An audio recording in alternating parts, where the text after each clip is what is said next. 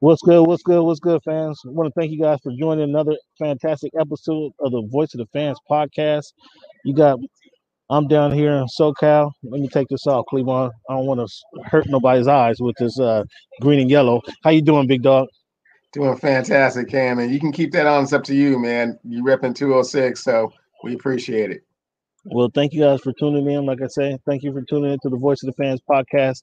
This is week 138, Cleveland we got a lot to talk about this week, man. There's a lot going down. Um, we got Urban Meyer waffling on his boy Tim, Tim Tebow. We got the NFL schedule release. We got the NBA season winding down. Some mm-hmm. people are kind of, some people, some guys are trying to maneuver their way in and around the play-in tournament. I wonder who that could be. Oh man, we got the Tokyo Olympics. We got some topics to click on. We got to talk about the Tokyo Olympics, man. And a little off script. Did you get the link I sent you? I sent you the link today. Obviously, I sent you the script, but I sent you another link. Did you get a chance to look at that? I did.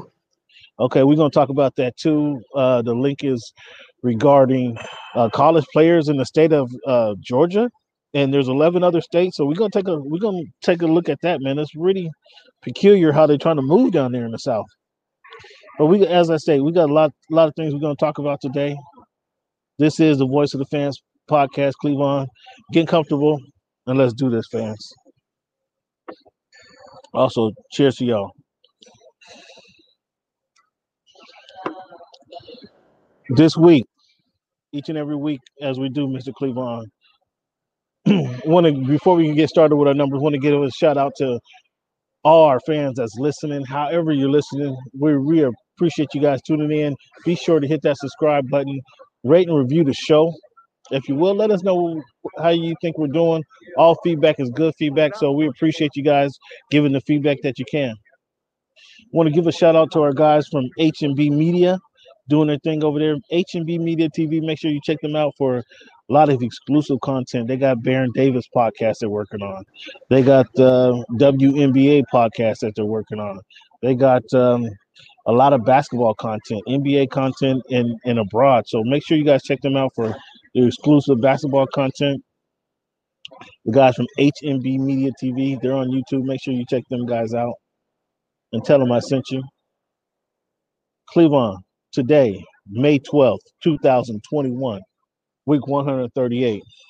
We're going to talk about that number 12. When you think of the number 12, who wore that number best or who come to your mind first?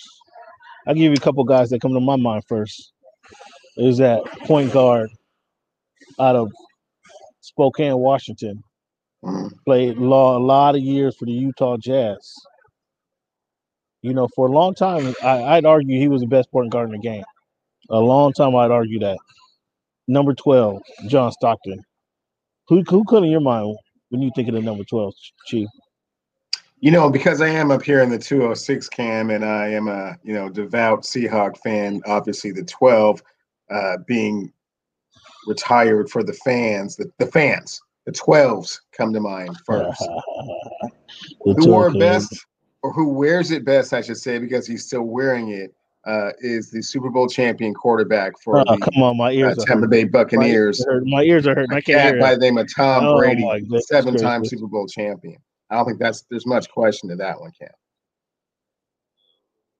Who was coach? Best, yeah. Who was coach? Who was coach during most of those Super Bowls? Just answer that question for me. Who was the head coach? Uh, Charlie Weis did some offensive coordinating. Josh McDaniels no, no, I said head coach. Offensive head, coordinating. Head coach. Head coach. Head coach. Uh, Bruce Arians did a great job. They they they oh, meshed see? very well together this see year. how you doing? Yeah, his most recent Super Bowl. I see how you're avoiding the question. I said most of those Super Bowls. I, I was very specific when I said who was the head coach during most of those Super Bowl runs, and that uh, most of those head coach was uh, Bill yeah. Belichick. Yeah. Okay. There you go. So credit number twelve. Credit credit Bill Belichick for all those Super Bowls. Just do that, and we'll just keep it nice and simple for you. Um, when you think of the number 38, it's a little tougher list to, to go by. But when you think of number 38, who comes to your mind first? Uh, nobody really comes to mind readily, Cam. 38 is kind of a weird number, but you know, kind of the more research that I did with regards to it, I think uh, Curt Schilling Uh, being a three-time World Series champion, I think he probably wore it the best. And I, I, suppose you don't know anything about George Rogers, right? You don't know anything about that guy. Oh no, I do. I do know a little bit about him. He was a great running back at the University of Georgia and had about a four-year career in the NFL. He was a good dude. Yeah. So back to that number twelve. I was, I was at the Kingdome. King, see that's how long I, long ago this was. When they when they played in the AFC East, a lot of you Seahawks fans don't remember when they were actually in the AFC West. I mean, but I was at the Kingdome Fan Appreciation Day when they first introduced the number 12 as being the number for the fans. Um, got a signed sweatshirt, number 12, signed by Steve Largent and Dave Krieg, Was actually on the court, on the Sonics court, as they had fan appreciation appreciation day. We had to be there at 10 because the doors open at 10. So we were there like 9 30 and the doors open. They just so go um, first went to your seats. you just go get your seat. So they just opened the gates, and it was probably 500 of us rushing to get to that first row. And of course, your boy, you know, made it to first there to the front row. And then they start calling fans up. It was pretty cool. I got the chance to go down there on the King at the Kingdome fan appreciation. I think it was like 84, 85 then. But yeah, the number 12 is big time. And then they announced that's when they announced that number 12 would be the number for the fans. So kudos to you, Hawks fans, back in the day. Cleveland, we talking about the fan base and things that's going on in football and fan appreciation time. What, what, what's going on there in Jacksonville? They they trying early for some fan appreciation love, ain't they?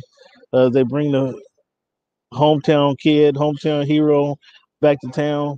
We talked a little bit about it last week. This week apparently it was more concrete, but then I hear your boy Urban Meyer waffling like I didn't look at him. I wasn't at the I wasn't at the workouts. Everybody just telling me how good he looked. Now, come on, Urban. We're gonna get to this question a little a little bit later, but a fan don't put this in your head. Urban smokescreen. He's saying, what did that say about Urban if he's not going to evaluate the talent that's joining the team? That's first and foremost. But what do you think about this partnership and the relationship with Tim Tebow and Urban Meyer, are they taking jobs away from? Is this taking jobs away from uh, players that have earned this spot in the earned this spot in the rotation? Um, I'm not gonna get in the Kaepernick thing. I, I think the Kaepernick. It's easy to talk about that, but it's kind of a, a washed out situation where Kaepernick can't play the game. Um, he can't play the game today. I wouldn't expect much production from him today. Number one. And then number two, I mean, he is trying to go to tight end and not quarterback. What's your thoughts on this situation here? Well, I think you should be a little bit concerned that Urban Meyer seems to be over his head a little bit. Um, he, he tends to make decisions where he thinks there's not going to be any backlash to it because he is the you know authoritarian there, and that's just not the way the NFL works. So we saw it with him trying to hire the uh, strengths coach that was you know fired for abuse earlier. Good um, call. Quickly, he quickly had to backtrack on that one. Um, he thought he was just bringing his boy in, giving him a chance to kind of see if he can make an NFL roster, and you know he'd give him every opportunity to flourish. And you know, you're my guy. I've always supported you. You've always been a good person. So he thought he was just gonna, you know, you know, do his boy a solid, but that's just not again how the NFL works, and people, you know, take offense to that. I mean, he was able to, you know, you know, usurp the line by quite a by quite a bit. So, um, yeah, there are, are, definitely some other players that could have had an opportunity to get that spot that may not get that spot now because it's you know pretty much handpicked and reserved for Tebow, unless something unfortunate happens or he just can't play the position.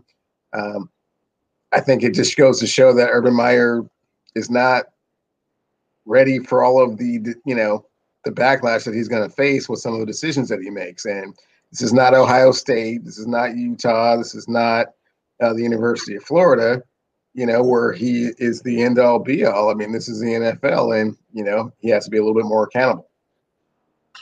So I believe, and let me get to this. Let me get to this, fans. I believe Cleveland has a moratorium on the amount of catches that Tebow is going to make this season. And I want to know: Do you even think he's going to make the squad to get on the list? I think what you say, twelve catches. Oh, I think he will definitely make the squad. Yeah. There, there's no, there's no way he gets cut. If he can actually catch and play the position, no, there's no way he gets cut. Hmm. So you see him finishing out the season. That's without saying. If Urban Meyer has anything to say about it, yes. And I know that he's facing a little bit of backlash, so he's, you know, backtracking a little bit. But no, I, I think that Tim Tebow is going to be on the squad, barring injury, or he just simply is, you know, bitten off a little bit more than he can chew and can't play the position. But I, I think that he feels comfortable in in what it is that he's attempting to do, and I think Urban Meyer is going to give him every opportunity to succeed. So here I got to hear fans. Uh, Cleveland says T- Tebow's with the Jags all season, and he will have 23 catches this season, minimum 23 catches this season. Those those are Cleveland's words right there. So he, he can't shy away from some of this stuff he'd be talking. But because I got it on note, I got it, I got the notes, big guy. The over under is 23. Yeah. Over over under 23. And that's two catches a game. A little a little less than two catches a game. I might I might lean to I'm not sure he's gonna make the squad, to be honest with you. I'm not I'm not sure he's gonna make the squad. I'm not ready to say definitively whether he will he will or won't here in uh, May 12th. But I'm not sure right as of this moment, I'm not sure he's gonna make the full time uh, what is it to be the 65 man roster. Uh, talk to me about this Aaron Rodgers saga. Uh, what would you do? Um, what do we do here now? Aaron Rodgers still we haven't heard from Aaron Rodgers. Kind of like uh, unlike Russell Wilson, Aaron Rodgers is not coming to this mic anytime soon and we haven't watched the Jeopardy shows to see whether he says he's going to stay in Southern Cal or Northern California or he's heading back to uh, Wisconsin. We don't know what he's doing right there. For whatever reason, he's keep he's keeping it close to his vest. What do you think about the Aaron Rodgers situation? And obviously, you have a quarterback who hasn't missed a game in nine seasons, so you don't know what the uh, pain is like have looking for a quarterback, searching for a quarterback. You well, let me say you don't know what it is. You haven't not not in the past there. nine seasons, Cam. You, you, you haven't been there in a while. So so when I ask you, um, would you make a move for the quarterback? You're going to come from uh, a position of uh, not quite. Uh, you you don't you don't know no understand what a lot of NFL fans might be thinking. Um, so how do you see the saga ending? it's hard to say, Cam. I, I, don't see it ending with Aaron Rodgers playing in Green Bay. Um, I, I don't know what the scenario would be with regards to him going somewhere else, but I just I think that it's he's burned too many bridges there, and there's too many hurt feelings, and it's definitely time for him to move on. And he's made his um, you know point very clear that he no longer wants to be there, and um, something has to be done about that. You can't just let the NFL MVP just sit around. But at the same time, how can you possibly get market value for the NFL MVP at 38, 39 years old? So, um, that, you know, everyone's in a tough predicament here. But do I see him playing for the Green Bay Packers next year? Not really. I would have to say so, no. So, there's a couple teams that's been rumored to have some interest in him. Not sure if you can figure out what these teams are, but there's a team in Denver, Colorado, that they don't have anybody better than him. There's nobody really in the pipeline who sh- who has enough promise that you would ignore the opportunity to play or bring in a guy like Aaron Rodgers. Um, all of his uh, self-centeredness involved or whatever, whatever the case may be. If you're the Denver Broncos, John Elway, now you finally see a quarterback that has proven it, and now you're not speculating how good this guy can be. Do you make a move for Aaron Rodgers? I wouldn't just because I'm not sure how much Aaron Rodgers has left in the tank when John Elway went and got Peyton Manning, he knew he had five years. I don't know. Come on, uh, did you makes, really? He he he took Peyton Manning. He knew he had five years. He knew he, he took Peyton. He, he, he felt Peyton confident Manning, that Peyton. Peyton Manning didn't play five years. He didn't play, he didn't play five, five years, by the way. He played three years, and that last year was kind of a dud, if you will, wasn't it? So really, you got two years out of Peyton Manning. you got the five years and got the you got the MVP. So, at it, what I'm saying here is that I don't think that Aaron Rodgers can give him five years, and I think he would have to give up at least three first round picks. Why do you have to give up? It. No, I don't know if you're giving up three. If you need to give up three first round picks for an aging quarterback, as you described, why wouldn't you have more confidence in Aaron Rodgers, who coming off an MVP season, versus Peyton Manning, who came off a neck surgery? I definitely would, but what I was saying is that Peyton Manning was going to give them the five years, and I don't think Aaron Rodgers has five years. Did Peyton give him five years? I don't know that Peyton gave him five years.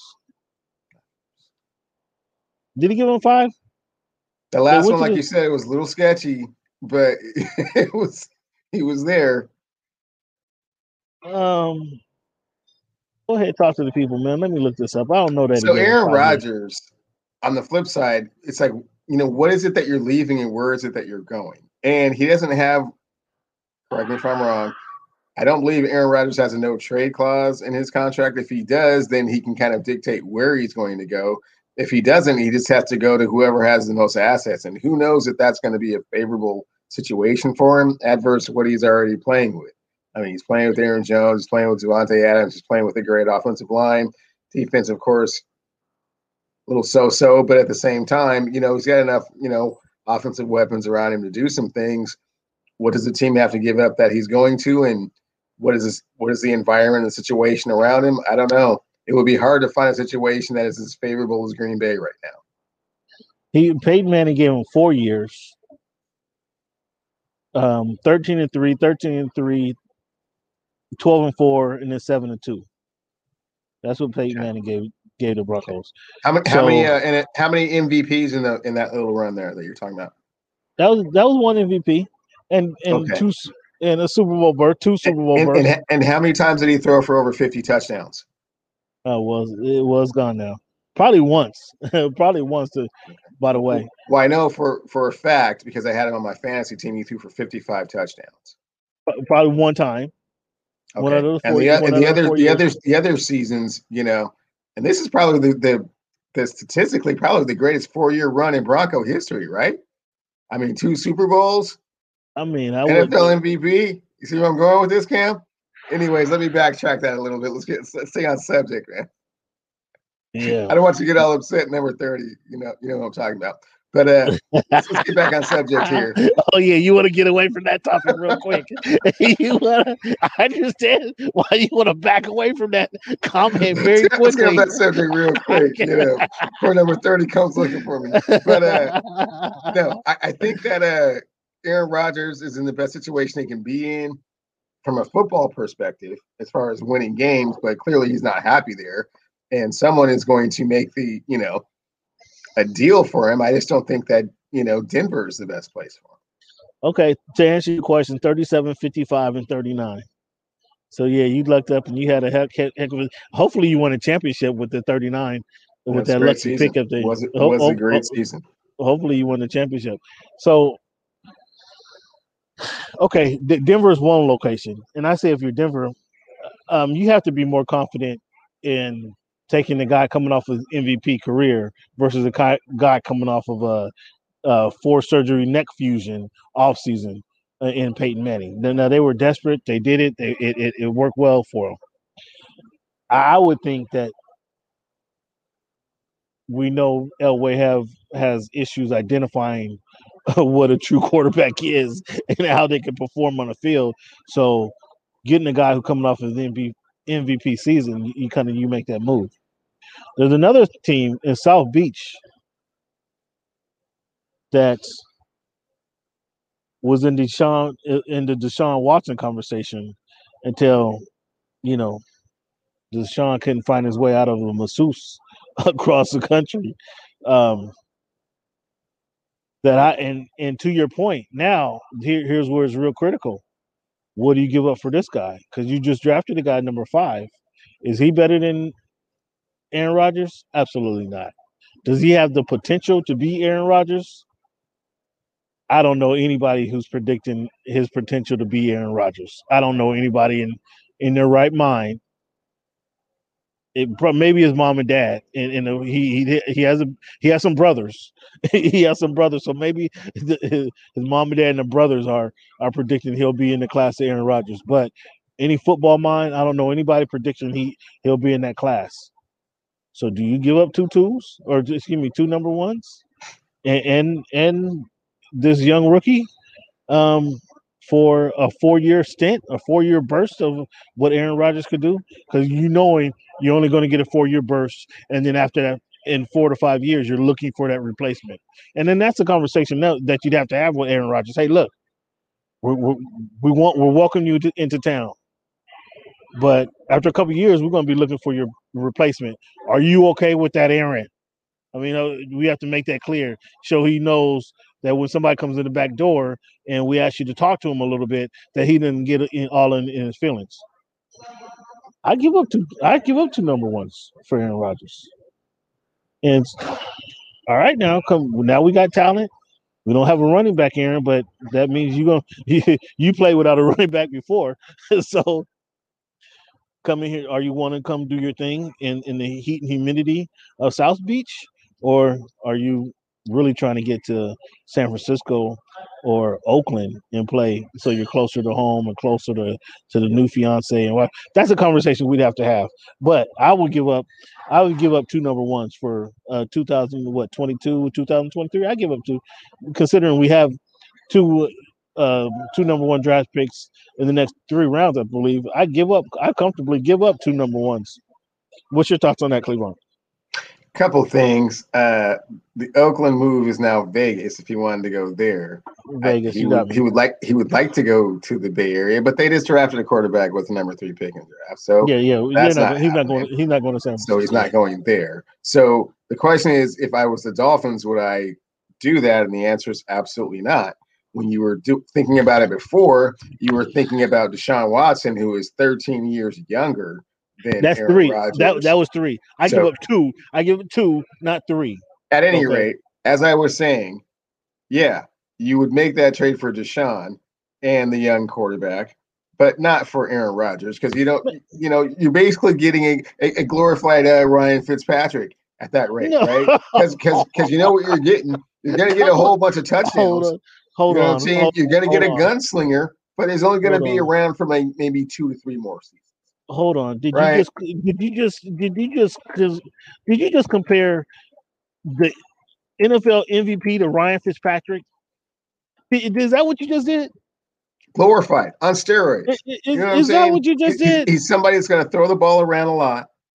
He's going to put up huge numbers, but he's only going to be there for a, a finite amount of time. And you'll be scrambling to try and find another quarterback. So you're already tanked for Tua. You might as well keep him and see what he's all about. If you were going to trade him, you trade him for somebody that's 25 years old who's already proven he's super filthy on the field. Yeah, you do that, but it's a 13 year difference, Cam. It's 13 years. So let, let me get this straight. You just you just tell you just told me you were okay with trade trading for a quarterback who had neck fusion.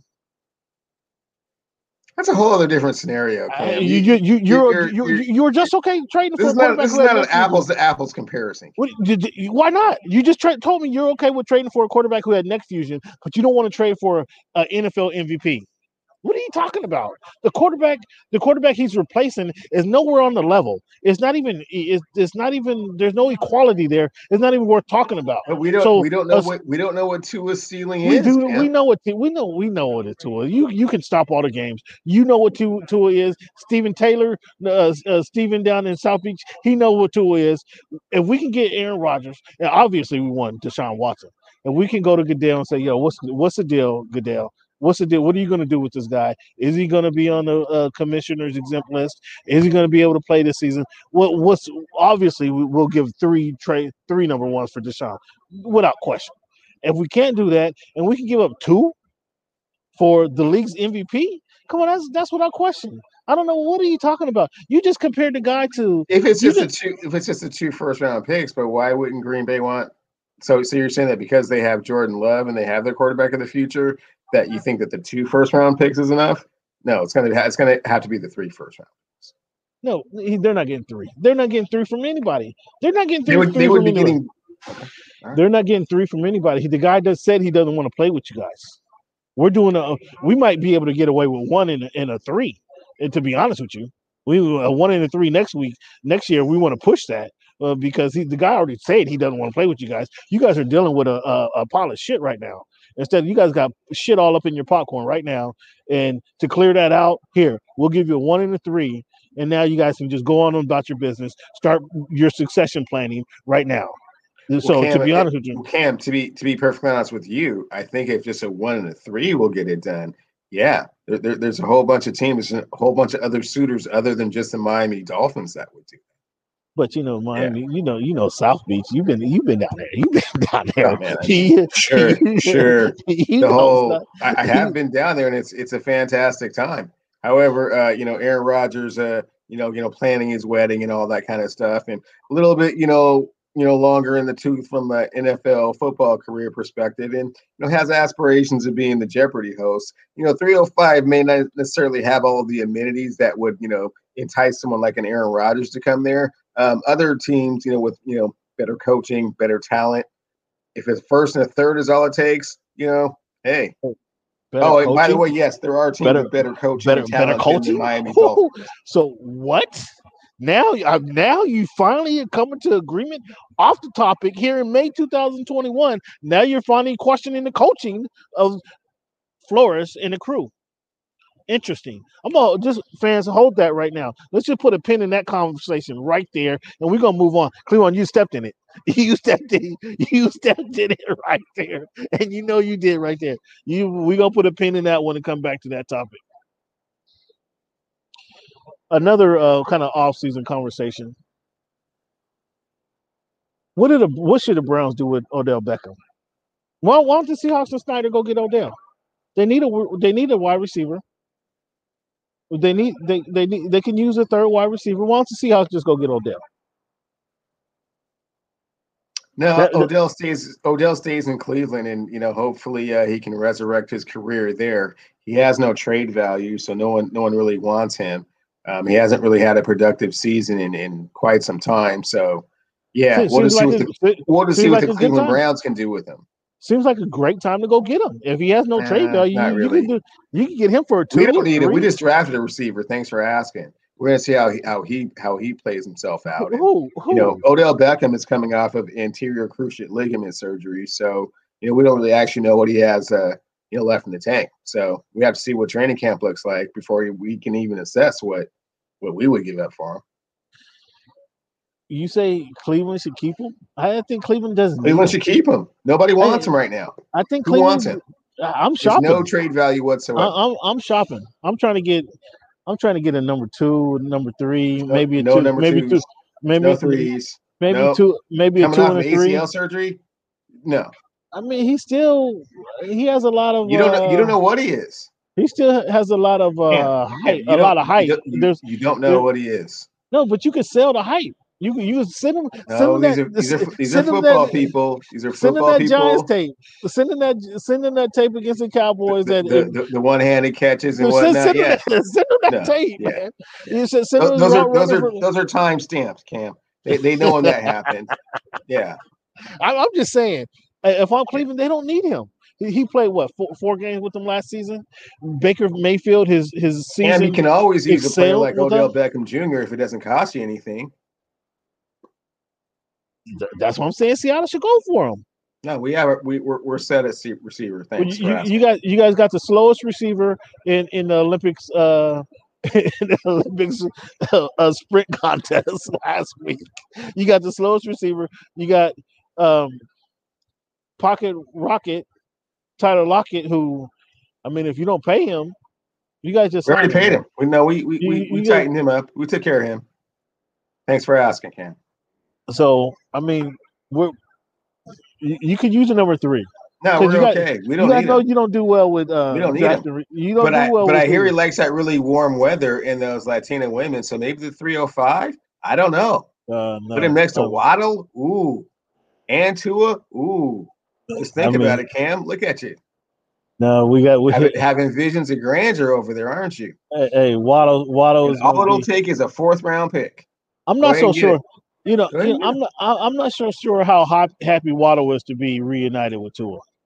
I'm not really so sure how, how happy he is because, you know, did you see did you see his face on, on draft day?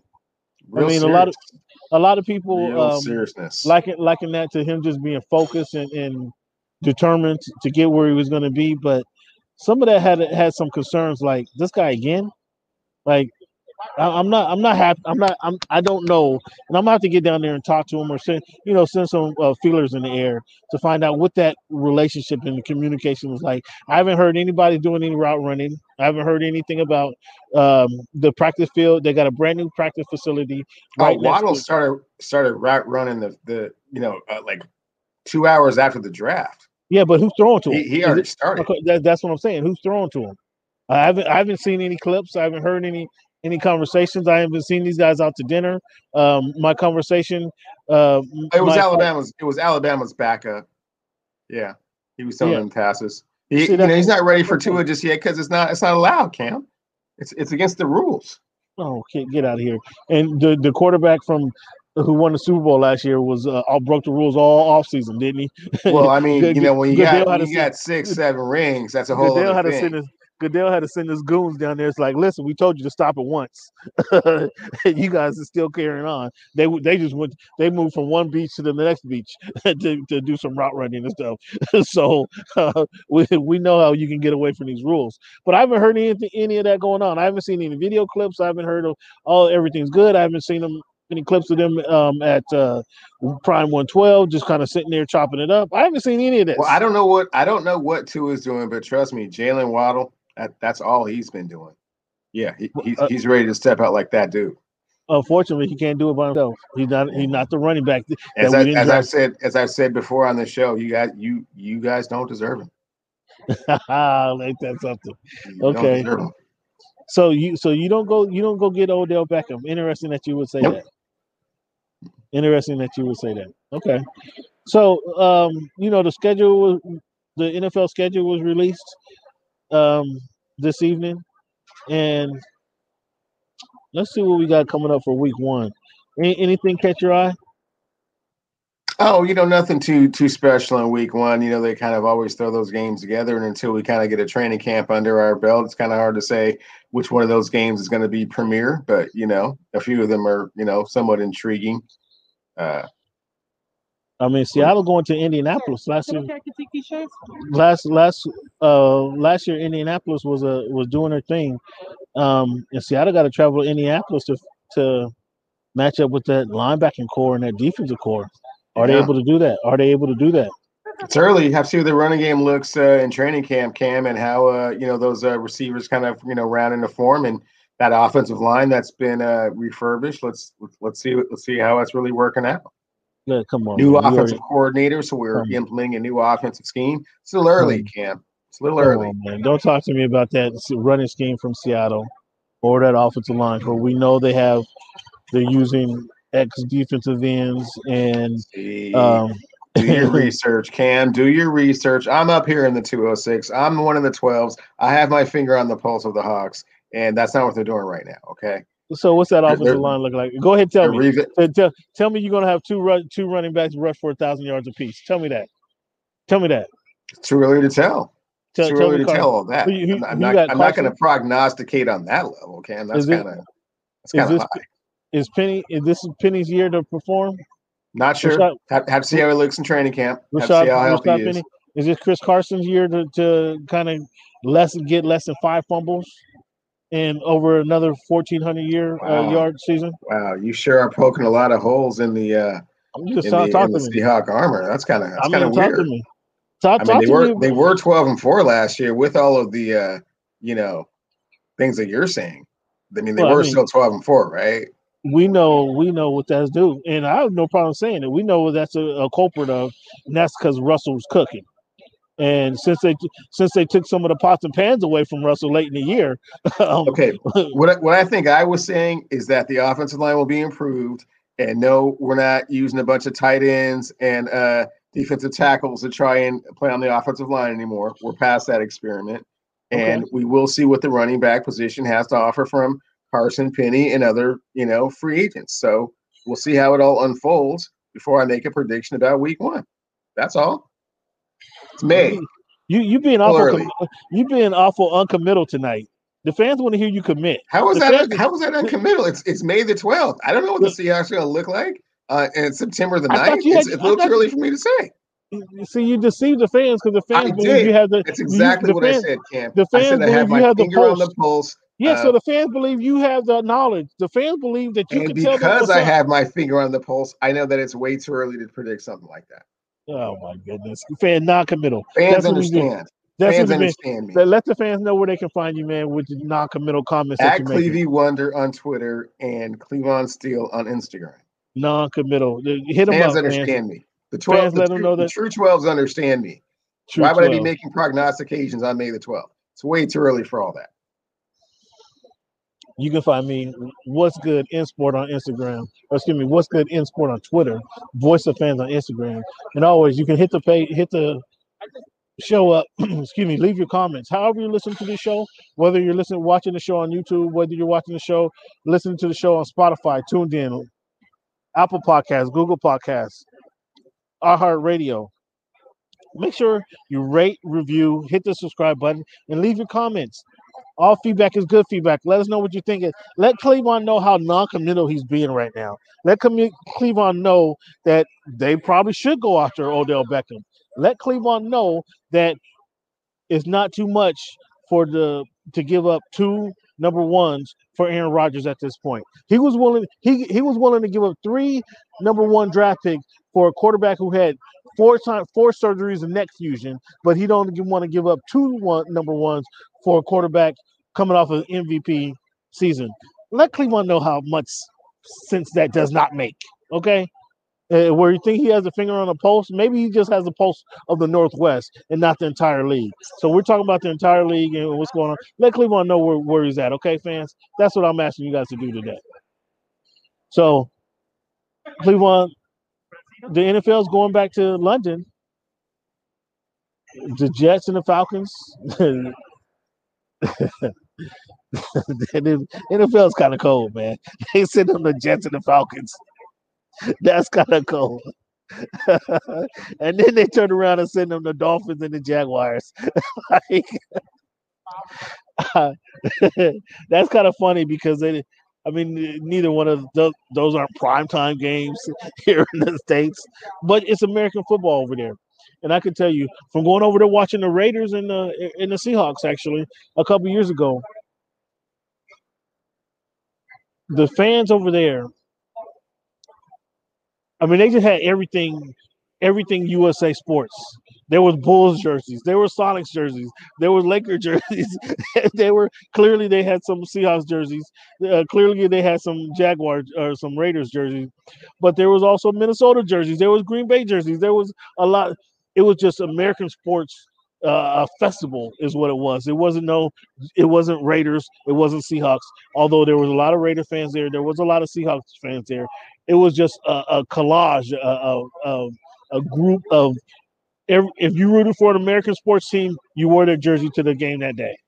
I, I thought that was kind of funny, but at the same time, it was it, it, they gave it up for the Seahawks. They gave it up for American football. It was kind of cool to see in Germany. We were at. Um, what?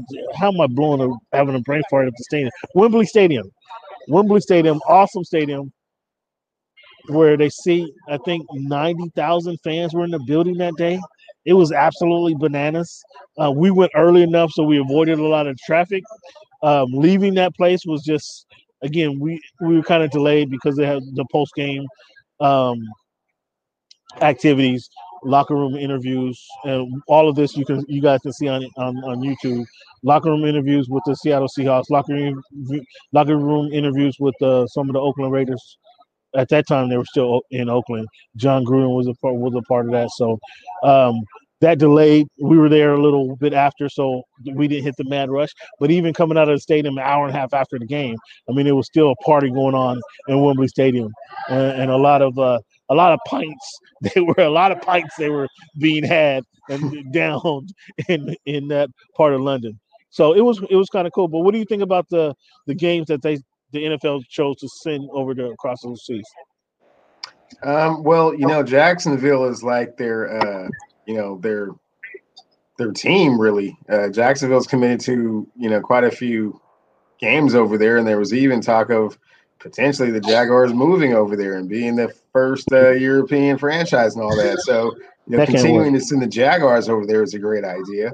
You know, pretty close to uh, England. You know, considering where the rest of the uh, you know NFL teams are are demographically located. So yeah, that makes sense. Um, that first game you mentioned, that sounded kind of gross. Uh, the Jets and the Falcons, like, oh wow, ooh. Okay. Yeah. Not sure you're really getting a real slice of what American, you know, NFL football really is.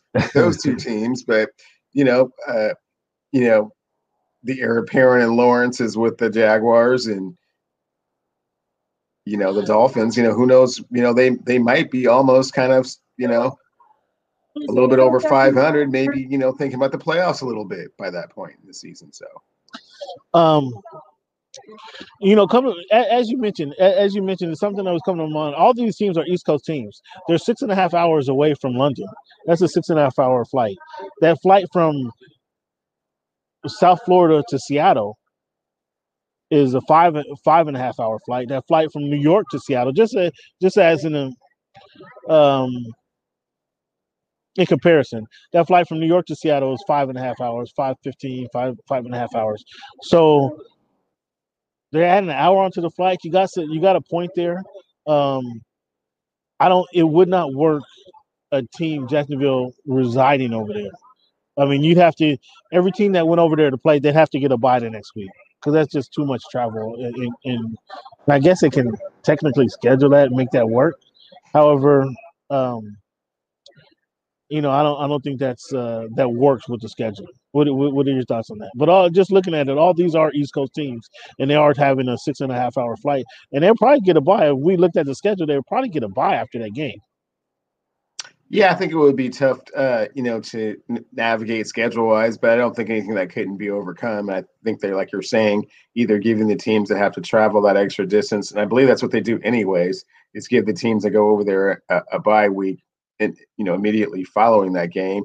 Um, I think it's doable, um, and certainly if they were in a division that was closer um, to the the East Coast, um, that had teams that were, you know, within that five to six hour range that you're referring to, I think it's doable. so so look at this. The Dolphins who go who travel to play the Jaguars in London on the 17th. They don't get the bye. But they on the 10th they travel to Tampa Bay, which is uh the probably an hour flight. And then the next week Atlanta travels to Miami, which is an hour and a half flight. So they keep they keep them close to home. That's just with the Dolphin schedule. Um, so we looked at the Dolphin schedule and who else is going to Jets. Let's see what the Jets go. We looked at the Dolphins and and uh, so the Jets are playing the Falcons on the tenth, and they do. Uh, okay, this is a little unfair the the Jets do have a bye after that game. They play on the 10th. They play the Falcons on the 10th. And then they have a bye because they don't play until the 24th. They play the Patriots. Another short trip if they play the Patriots, which is they have a home game on the 3rd. They travel to London to play the Falcons on the 10th. And then they have a bye that next week because they don't play until the 24th. Um, and just for shits and grins, Let's look at the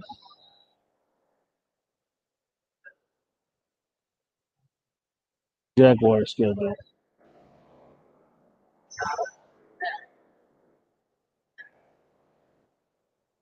Yeah, they kind of why, why is the Jets the only one that gets a bye? That's kind of peculiar. What you think? You know, it's it's hard with the with 32 teams to make everything work out perfectly, and then you add a 17th game. You know, I'm not surprised that there are some holes here and there, but for the most part, they try and keep it fair. I think. So, so here you go. The the on the 10th of October, the Jaguars have a home game against the Titans.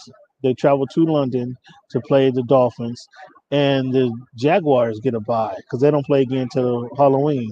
The the 31st of they play the Seahawks actually. They travel to Seattle. So now that I think that's deserving of a bye because they travel they travel to London on the 17th. Then they turn around and take that long flight to Jack. Uh, I've actually made that flight a couple times from Jacksonville to Seattle. That's a five and a half hour flight. So that's very close to that same. They play in Seattle that, that following week on Halloween Day. Um, so, all right, the Jets is the only one that gets makes out the best on that on that particular deal. Um, yeah. So, okay. Um, that's uh that's our NFL topics for this week, man. We did we talked about our draft review already. Um, Cleveland, let me uh, get this going here, and we're gonna take a little break here. When we come back, man, we're gonna talk about Russell Westbrook. I want to get your feedback, man, on Russell and kind of what this season has been for him. And then we got Luka. We got some Luka news. So we're gonna talk about that on the backside. Let's take a little break here.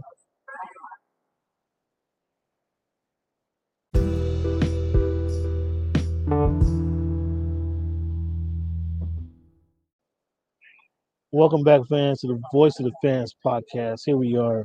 We do this each and every Wednesday night, broadcasting live from Southern California. Got my man Cleavon up in the great state of Washington. What's the weather like this week, big guy? You know, not too bad, Cam. Uh, Mid 60s, uh, low 70s. And we got an overcast down here um, that is just spectacular, keeping us right at that 70. Today it was a 71 high. Um, couple clouds in the sky. Well, the clouds in the sky is keeping the temperature down, so I love it. It's been spectacular the last couple weeks, um, but it's going to be hot enough soon enough down here. So we're enjoying this kind of overcast, if you will, for the time being. Cleveland. Been a topic of a lot of conversations over the last week or so as Russell Westbrook has been on a triple double barrage this season. The last four years, actually, right? Averaging a triple double. Um, first, let, let me let it be known right here, fans. You guys see what that is? See, Seattle Supersonics fan from day one. Remember the championship, so I, I it's it's kind of painful that he never he was drafted by the Sonics but never got to wear the Sonics uniform in, in, in game action. So that that part is kind of painful for me. Um, but I, considering I left Seattle in 1991, I continue to root for the OKC Thunder right until the point where they traded him for Chris Paul. I jumped off the bandwagon at that point. Um, and I remained a Russell Westbrook fan, but I, I just couldn't be a fan of the OKC Thunder once they traded him. Um, it just didn't make no sense for me anymore. But Russell Westbrook, and I'm saying this to say I'm a big fan of Russell Westbrook. Watch every game, most every game, I should say, of his career, as specifically at OKC. His his venture to Houston, I was hopeful that it could work. Um, obviously, they had some irreconcilable differences that didn't allow things to flourish in in Houston, him and Harden. And Cleveland, you remember when they signed him, when the Washington Wizards signed him. Not that I'm a fan of the head coach Scott Brooks at all, but when the Washington Wizards signed him, I said they're going to the playoffs. I expected. I wasn't thinking uh, play-in tournament, but I was expecting that seventh or eighth seed of, of the Eastern East Coast team. I expected playoff. You remember that, right? I do. So I'm saying all this to say that I've been a fan of Russell Westbrook. The triple doubles, I think, are very impressive. A lot of people over the years just wanted to kind of poo poo the triple double and what it means to actual winning and what it means to actual his performance and production on the court, how can you poo-poo a triple double? Because that means you're you having your hands in a facet of every part of the basketball game, especially from a point guard position. You're rebounding, you're assisting, you're getting other people involved, you're getting points, and he's not getting. It's not the early uh, Jason Kidd triple double. It's not 12 points, 11 assists, and 10 rebounds. He's pulling down 20 points, 24 rebounds, 20 assists. He's doing these big time. Uh, what do you say? The supersized triple doubles. What's your thoughts on Russell Westbrook? And then I got a question for you. Uh, my thoughts are that Russell Westbrook is probably the most athletic point guard that's ever played basketball. Um, his, you know, accomplishments, his accolades, his statistics are phenomenal. I mean, he averaged a triple double for an entire season. He's been a league MVP. He has the most triple doubles in the history of the National Basketball Association. So, uh, definitely uh, a lot can be said for his uh, athleticism and his ability. Now, you made it clear. You started off. He's the most athletic point guard in the game in the history of the NBA. I mean, that kind of takes a shot at him in a sense, Cleveland. Like, how so? You're, you're saying you're the most athletic. You're not. You, you didn't say he's the best. You didn't say he's a game. He's a winner. Um, you didn't say he's uh he's the most cerebral point guard in, in, in NBA history. You went straight to athletic, like all he has is athletics to rely on. Like he doesn't have any of those other tangibles. I, I didn't say that, Cam. You're putting words in my mouth. No, what I, said is he's no, most... That's how I understood it. now, yeah. that, that's how I understood it. Now you, I'm asking you to clarify. Is that? I mean, it, you, it sounds like you kind of taking some shots at him. Do I have this wrong? Anyone that can average a triple double, Cam. Well, we, Assists, we understand the stats. We rebounds, the, the, the, the, stats we understand. We understand the stats. We get it. You went right to athleticism, right. and you didn't give him credit for being a winner. You didn't give him credit for being cerebral. You didn't be, give him credit for being a uh, getting his teammates involved. You didn't give him credit for being a, a good teammate.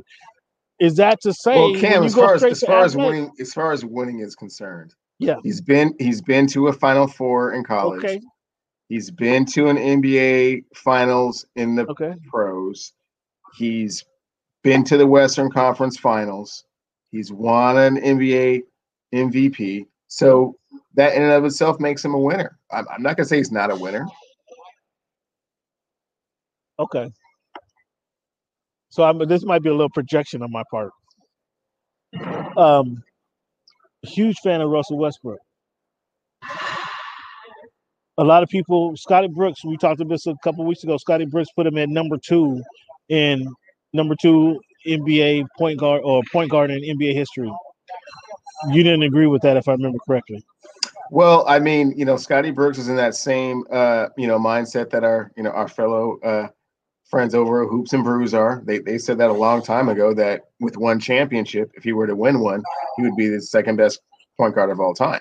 And I believe, yeah. if I can, you know, recant my my argument to that, is that for me, it starts with Magic, Oscar,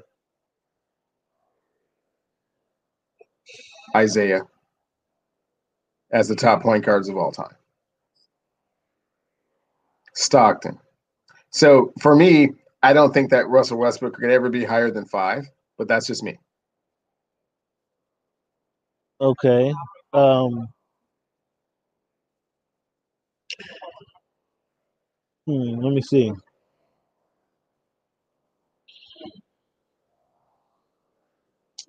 So I, I love Russell Westbrook. Been a fan of him, and I, I and who can argue that he's not tremendous passion, Cam. Tremendous passion. Tremendous passion. You know, I, love you know, for the game. You know, you know, I love the passion. You know, I don't have to have a conversation with him about are you coming to play and give it your all tonight. That that conversation does not have to be had with that. Correct. Correct. My concern and what I've noticed, and I guess I say since he left OKC, I kind of been a little bit more critical, looking at his game with a more critical eye. And what I've noticed is it doesn't make game winning decisions all the time. Mm. And where he brings the passion, he brings the energy, he brings that competitive fire. At the end of games, whether he has a triple double or not, it just doesn't show those game winning qualities all the time. What's your thoughts on that? Well, because it because of his athleticism, he is always a mismatch on the floor, and therefore he always thinks that he's the best option uh, for taking the last shot or within the you know facilitating of the offense. It always starts with him. So therefore, that's why I think you're kind of alluding to he doesn't always make the best decision because in his mind he's always the best decision because he's he has uh, you know an opportunity to win his one-on-one matchup pretty much every time. I'm okay with you being you winning your option, you you winning your matchup. But inopportune threes, dribbling off your foot. No, I'm not. I'm not going to do that. I'm not going to do that to Russell. I'm not going to do that to Russell. Yeah, let's not nitpick him while he's I'm- making this gonna- historical run and, that to Russell. and resurrecting the, the Washington Wizards and pulling them all the way almost single handedly back into the playoffs. I mean, quite but this is uh, what I expected. at least This, the this is play-in. what I I mean, you have to take the good with the bad, Cam. That's what a lot of times that's I, I find that about Russell Westbrook fans is that they don't want to take the good with the bad. They want to nitpick about the bad and really hype up the triple doubles, but they don't want to take them both at the same time. You got to take them both. You got, you got a triple double machine that may not make the best decision all the time, and therefore may not may not win the ultimate title. oh my goodness, and that would be that would That's that the good with be, the bad right there, Cam. That's what you got to do sometimes. You know what I'm saying? and th- that would be track because I want him to win. I want him to. I want to be recognized. I want him to be recognized as in that top three category uh, and make the true make the true argument that Scott Brooks wants to put him in. I, I want him to be there. Um, I just don't see it getting there. But uh, well, let's get off of Russell. Let's get off of Russell. I love I love you, Russell. Congratulations on all that you're doing, man. Your game is tremendous. Um, you should, talk to media before game, pre-game. So, um, there's a little personal thing there. But uh, outside of that, I, lo- I love what he bring. I love everything he brings to the court. Um, just be a little. Maybe maybe that comes with age. Maybe a couple, a couple more years when the game slows down just a little bit more, he'll start thinking the game out a little bit better. Um, so let's talk from one guy who you have in your top five point guard list. Where does LaMelo Ball? Um, where does he, where does he rank on your top point guard list? Because uh, you you said he's a rookie of the year and he sat out a month or or what it was about six weeks and here he comes. He did he miss a beat since you've seen him on upon his return? Uh, Do you mean the league at present or all time? I don't I don't I don't understand the barometer you're trying to. Yeah, the league at uh, the, le- let's say the league at present. I, come on, I don't expect you to say he's number ten of all Oh. time. Oh, like probably like 17, 18. There's only like 32 teams in the league. You got him right there in the midpoint. You got him in the middle For, of the for right now, yeah. Come on. You got him in is- this, mid-pick? is- this is a rookie season. And like you said, he's missed quite a few games. So I mean, I said he was the best rookie in the league. I didn't say I said nothing about point guard. Okay. Well, I expect a little. A I'm not, little even, I'm not even sure he would start in the Western Conference at point guard. So for Yeah. any team. Yeah, that's, that, you got a point there. You got a And so there's like there's at least five or six point guards in the Eastern Conference that he wouldn't start over. So I think I What, was which what points? What, what point guards would those be? That'd be obviously Russell. Uh, you have. What he wouldn't start over Russell. He wouldn't start over Trae Young. He wouldn't start over Kyrie Irving. I mean, I don't know Well, if you want to Ky- consider. Kyrie, ain't, Kyrie ain't starting point guard number one. Okay, well, he wouldn't start over James Harden. Isn't that your He your, your Messiah he- over there? He wouldn't start over James Harden. You're absolutely correct. Okay. So that's Yeah. that's four, five point guards. He probably Might- starts over Kemba. I don't know. Does he start over Kemba? Oh yeah, I think he starts over Kemba. Oh wow, wow. Does he uh, over Jrue Holiday? mm, probably not. Okay. So that's So we're at, five we're right there. five, six. Yeah. um, Michael Brogdon probably doesn't start over Brogdon. okay. Uh, so that, now we're at seven. Okay, all right. Um, well, welcome back, LaMelo. He's still doing his thing. Um, So I got a question for you. Did you see Luka's ejection? Luka got ejected. For, I did not uh, see it. I did hear about it. I, and you know, it seems like the league is, you know, kind of trying to, you know, warn him without warning him. Hey, man, you know, you you you jibber jabber. You know, you run your mouth a little bit too much out there on the court. So you, you gotta. So the guy, I forget who it was. Oh no, it was Collin Sexton from the Cleveland Cavaliers, who another guy who LaMelo probably wouldn't start over. Right. Um, but came up. Luka was in position to get a rebound. Collin Sexton came up from behind and went to kind of box him out, you know, if you will. And then as soon as he touched him, Luka turned around with the, uh, you know, right, right in that growing area. And they gave him, they ejected him because they it was a flagrant two, hostile act. Now my question, Cleveland, Luka has he's right on there with 15 technicals, right? He's right on the he got 15 technicals. Next technical, he's uh he has to sit out the game because you get 16 technicals, you have you have to sit down, you get suspended, right? Um when you get the flagrant two,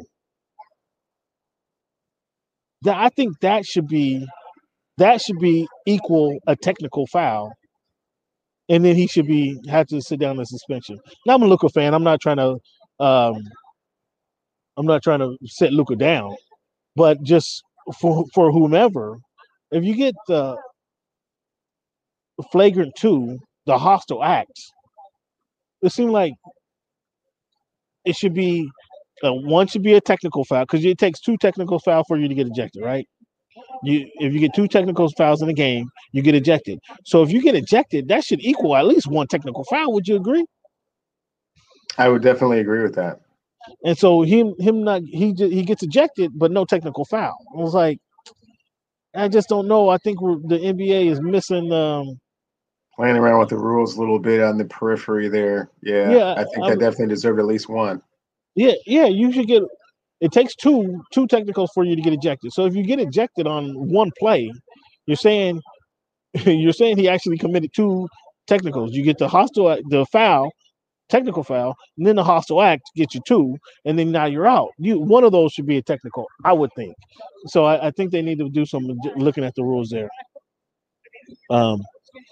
So now Cleveland, here we are a week away, and you guys been your Lakers has been kind of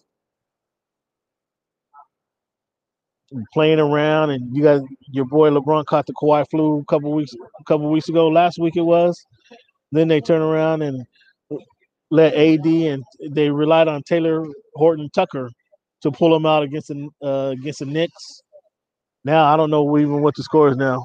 What's the score? You got the game on over there? What's no, no need. No need.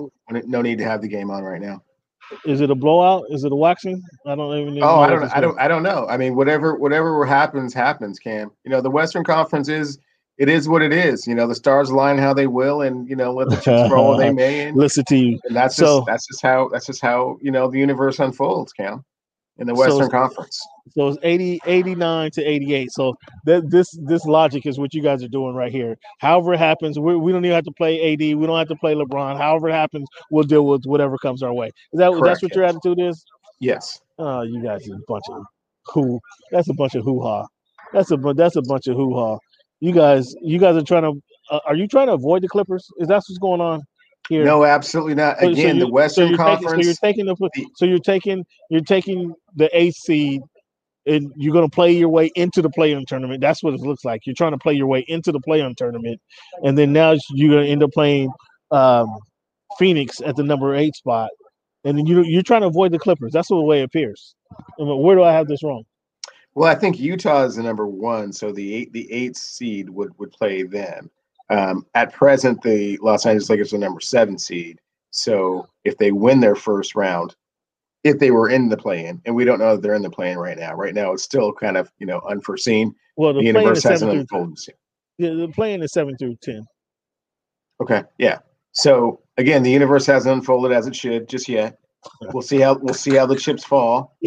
But you know, if it's uh. if it's Los Angeles and Phoenix, then you know, so be it. Is oh, so that's what you're hoping for because you got beat up. You let AD go off for 40 and you kind of blew them out the other night. The inexperienced team. That's what you're hoping for, right? I mean, the game without LeBron and Schroeder. I mean, I don't remember. I mean, I, I think they did kind of squeak by him, but at the same time, you know, Lakers are, are trying to win every game, and if they do so, and you know, some of those other teams in front of them that have the tiebreaker over them should happen to not play as well, then so be it, Cam. The future is unforeseen. We don't know what's going to happen. So the Western Conference will be what it will be. man, you gotta hit. You guys gotta hit this dude up, man. And he's coming with all this hoo ha.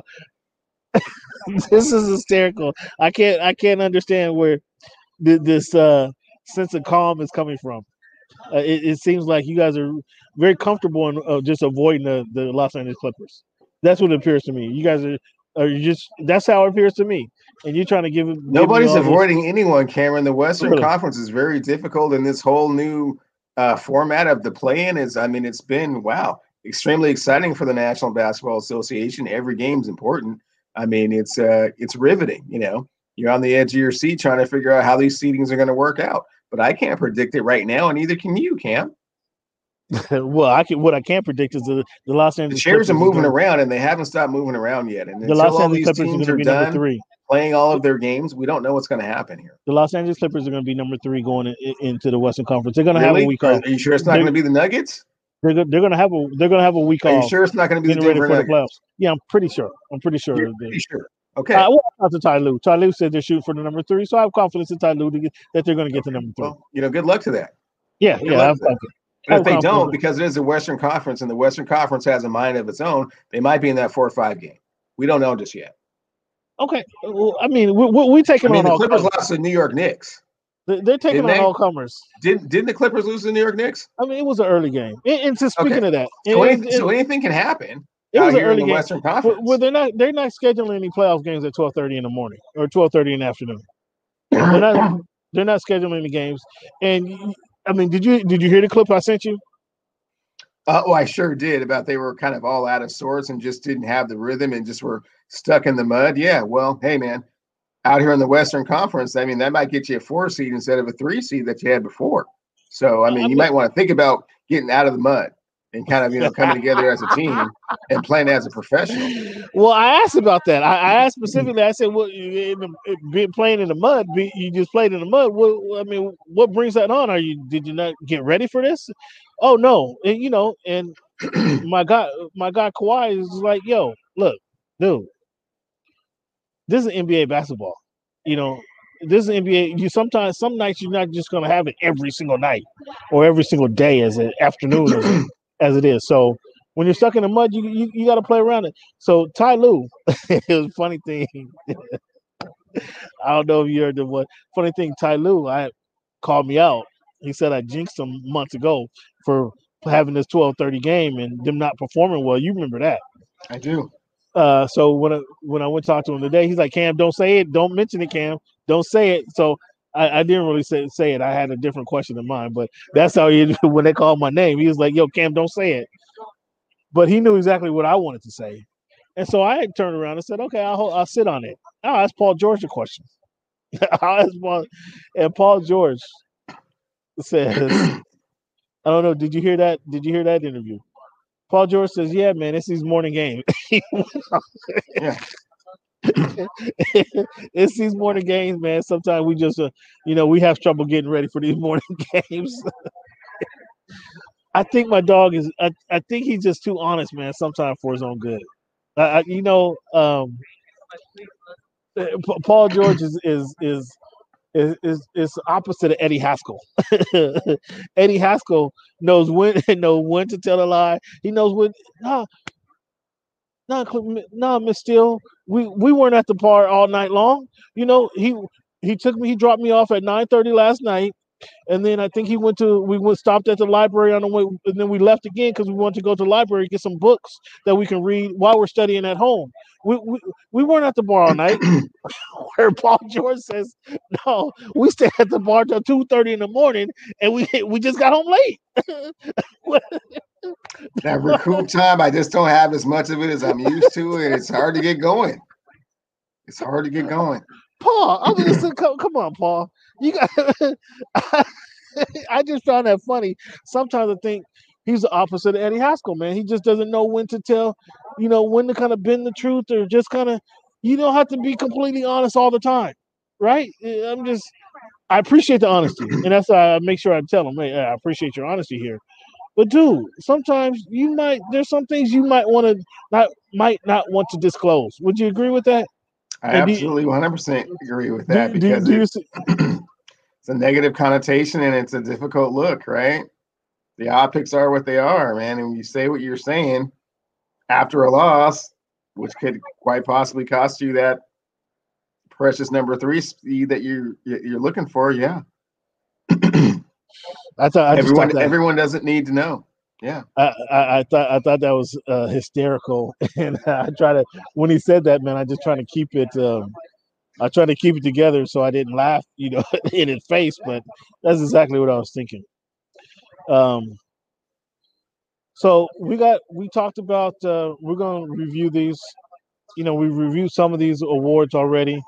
Um, you know, we got a week left in the season, so we'll talk about some the most prestigious awards kind of next week, as the week is uh, as we're preparing for the play-in game. That you know, the Clippers won't be in the play-in. The Clippers won't be in the play-in game, so No, we won't, have won't. any. So we won't have any play any Clippers talk next week. Just fans, just just so you know. But uh, who do you have as most improved player this season, Cleveland? Julius Randle, Easy without question. without question. Yeah, I, I, I'd agree with that as well. What about the six man of the year this season? Six man of the year award. I, I can't say as I know of any really overly impressive six man of the year this year. Yeah. I mean, I would say Marcus Morris, but the thing about it is he probably started as many games as he came off the bench. Um, he's been uh, he's been Mr. Consistent for the uh, for the Clippers this year, Marcus Morris. I mean, he's been.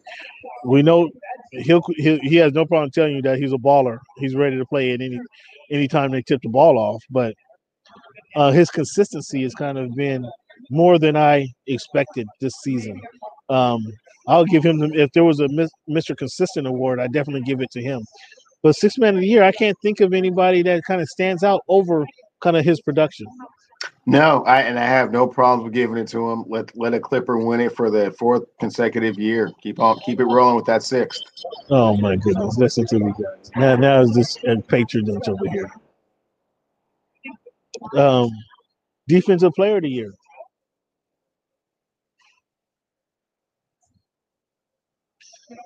Any objections? Any you have anybody other than Rudy Gobert? Not really. I, I was trying to I was trying to think of somebody that you know maybe he's doing some real serious lockdown, but no, I'm I'm okay with Gobert. And, and I mean, he's done well enough to have his team kind of positioned well in the playoffs. So hovering around that, the, I mean, I don't know that it's been wire to wire, but uh, Hasn't been wire to wire. The Lakers were were were on top when they were healthy and, and playing their game. So they're on top of what? they were on top of the division. They were on top of the league. They were the best team in the league when they were healthy and playing their game. I mean, we the first So your question was, did they, have the Utah Jazz led wire to wire? And the answer is no. And then the answer to that was because the Lakers were on top of the league when they were healthy and doing their thing. Okay. I I don't know how I don't know how the Lakers get into the defensive player of the year uh, commentary. Um, I- I, just don't know how that works, man. They're they're in the play-in tournament right now. I'm, I'm not Right sure now. that, that At, I'm not sure that- present, they, at I'm not they sure are. that that warrants any defensive player of the year conversation from anybody on anybody in the purple and gold. Defend, top of defending NBA champions. I mean, they're always, you know, somewhere in I mean, that, that was that was last year, man. Come on, it's it's a new year. It's a new day. COVID was last year. You know, a lot of people weren't really focused. A lot of people were concerned about their families, concerned about what's going on. You know, there was a lot of the George George Floyd uh, scenario was going on. A lot of people had their minds not totally on basketball, so they had to go play in this crazy bubble. They had to stick everybody in, in one facility, and so that that that championship last year kind of deserves an asterisk. That, Okay. that that that deserves an asterisk. So uh, we really shouldn't be talking about that. And It's fine. that, two, fine. that 2020 championship. I mean, Com- they, they com- really completely fine. that that you got on record or saying as much. So Yeah, yeah, we really shouldn't be having that conversation. So let's let's not bring that up again. How about that? Because I mean, it's, I don't know that it's warranted, if you will. I think you, I think you'd agree with me too. no, not not not at all. But yeah, it's a topic of conversation for another time. Oh, you don't, you don't agree, you don't agree with that? You got an objection? Asterisk. I think that's I think that's a little high. I think that's a little harsh. I mean, I think everybody had to do the same thing, didn't they? They all, they all but- play in the same the same environment. I mean, it's not like the Lakers played in the bubble and everyone else was playing outside on the frozen tundra. I mean, what are you talking about? I mean, again, Everybody was doing the same thing. Everybody's heart heart and mind wasn't into it so they were able to catch some people off guard you know catch some people thinking about their families back home you know catch some people just So, so Not- the Lakers weren't doing we're- any of that, or where their mind their minds weren't on basketball that's that's all i'm saying okay. So, so Lakers had the ability to have their mind more on basketball than the other players, and therefore there's an asterisk by their championship. I don't understand. yeah yeah something like that something like Okay, that. Sure, again- sure. We'll go I mean, with uh, that again. A topic of conversation for another time. Yeah we'll have that conversation another time Sure. cleveland let's take a break here when we come back man we're gonna um do our growing ever popular this day in, or this week in history. We got some um, pretty interesting topics that we're gonna cover. Come back. We're gonna talk. We got baseball on the line. We got some boxing on the line. We got some Olympics that we're gonna talk about here in a little bit, Cleveland. So let's take a little break here.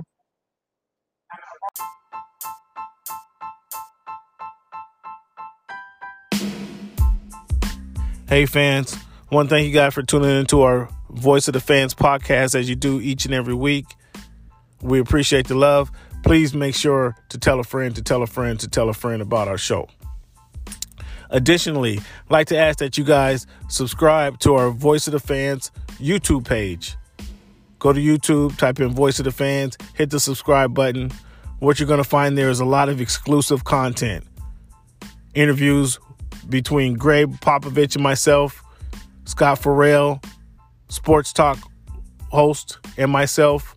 You're going to hear my com- conversation with Emmitt Smith. Hear why he tells me to go do some research. You're also going to see my interview with Jim Brown, legendary Jim Brown. You're going to see my interviews with Eric Dickerson. You're going to see my interview with Terrell Davis. Hear why Terrell Davis says that Broncos running system was not a system. Hear his explanation of that. Once again, Voice of the Fans on YouTube page. Check it out. Again, tell a friend to tell a friend because we appreciate that love. Thank you guys for tuning in. And as always, thank you for making our voice your choice.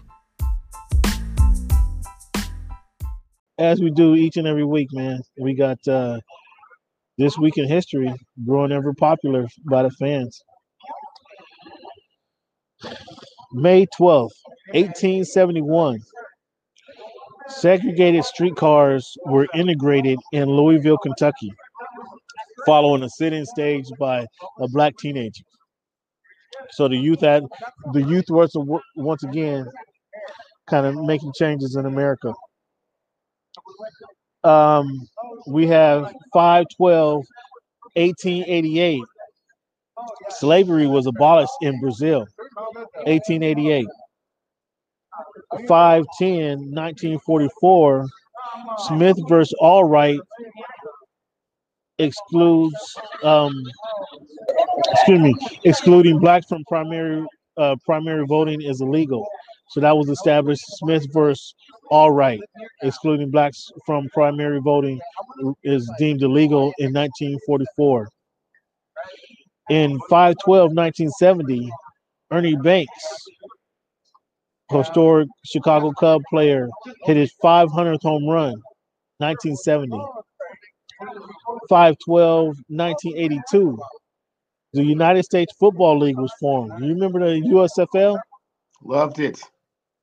Loved it. was formed was formed in 1982 in 512 1985 the New York Knicks won the first NBA lottery you remember that the first NBA draft lottery 1985 the cold, the cold envelope, the frozen which envelope it, which made it so that Patrick Ewing, the prodigal son, could return and save basketball in New York. It's the exact same thing that should have been done by Adam Silver 35 years later with a cat named Zion Williamson.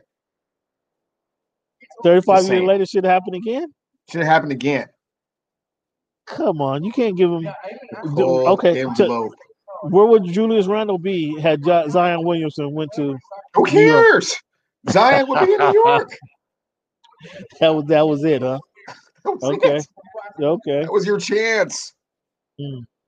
Well, I don't think I don't think Silver. Well, maybe Silver at that time was sent to the freezer to go get the cold envelope before the draft, huh? Quite possible. I mean, he was in the know when when the Patrick thing went down, and he should have been in the know this time. I mean, come on, man. Man, You just can't you just can't let a talent like that go to the New Orleans Pelicans. You already saw what happened when Anthony Davis went there. It just don't work. oh, look at you! Oh, you heated about that one. It don't work. You, You- know Zion should be in New York right now, man. The league You, would be a better heated place. about that. one. The league would be Okay. a better place. Silver had his chance, and he, he did try to do the you know the noble thing, but it wasn't the right thing. Wow, wow. It wasn't the right maybe we can have a podcast on that whole thing uh, itself, huh? Okay, yeah, I'm, I'm down for sure. Um, so Cleveland, you talking about uh, historic players that played in in the, in the game and in the sport, and things not working out for them. What about Albert Pujols, man? He comes to the Angels Mm. after after his uh, stint with the St. Louis Cardinals. Is probably the best player for ten years, and after ten, he spent ten years with the Angels. It, they waived him in the middle of the season, no less. Well, at the start of the season. What do you think about the scenario with Albert Pujols? Man, sometimes that's just how it goes down, Cam. When you sign those, you know, those long 10-year contracts in baseball, it really doesn't give either side much flexibility. It almost never ever works out. I cannot recall the last time a 10-year contract worked out. Um, you know, Miguel Cabrera, it didn't work out. Um, Alex Rodriguez, it didn't work out. And these are some of the greatest players that have ever played the game. So, you know, 10 years is a long time to commit to somebody, especially when they're, you know, 30, 32 years old to do that. Um, he was always, you know, kind of chasing the ghost of Albert Pujols, you know, the entire time he was with the Angels. Like, let's see that production that you put up in St. Louis that made you a baseball god. And just, he, he did not bring that with him. And it's unfortunate. And, you know, he's such a great guy and such a, you know, ambassador for the game and such a, a gracious, good person that it was probably very difficult to do. They probably should have done it last year, maybe, or at least, you know, try to, you know, kind of work something out a little bit. But, you know, just because of who he is, they, you know, they probably took a longer route than they should have. And ultimately it just came down to, hey, man, you're just not that dude anymore. And, you know, better to have that conversation sooner than later before it really starts to hurt us as a team. Well, wh- what what actually um, the word is what actually happened is they said they were going to play him. They he hasn't been in the lineup, and they were, he was told he was going to be in the lineup, and then he wasn't in the lineup, and then so he went off on the, he went off post game in the locker room and uh, with the Joe Maddon like if you get you start yelling at Joe Maddon like there's an issue right. Like if you can't get along with that guy, like you can't get around along with grandpops, like there's something wrong, right?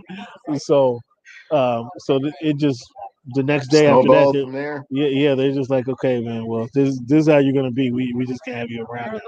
So that's kind of surprising.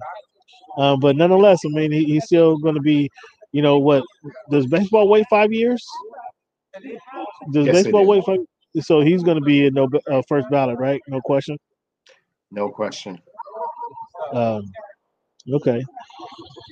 Uh, Logan Paul. Logan Paul takes Mayweather's hat. Did you see the video? You, You know I don't watch that kind of stuff, Cam. I heard about it. I heard he I heard he snatched out Floyd's hat off, and that's just all that's gonna do is lead to some more uh some more punishment. That's all that that's all that's gonna do. well, so it wasn't. It, it wasn't actually. Paul, uh, excuse me, Mayweather said that he can take on both of the brothers in one day. He'll he'll take them both on. So it was the other brother said, "Oh, you were- you want to take us both on? You want to do two for one?" And then he said, uh, "Well, you got to call Al Haymon to make sure you can do that." He's like Floyd, that you know, obviously. that, that got under It his doesn't take too kindly to being told that other people make decisions for him. so That has never taken kindly to that, so that was the start of it right there. and then he's like, Well, no, I make my own decisions. I don't have to talk to anybody else.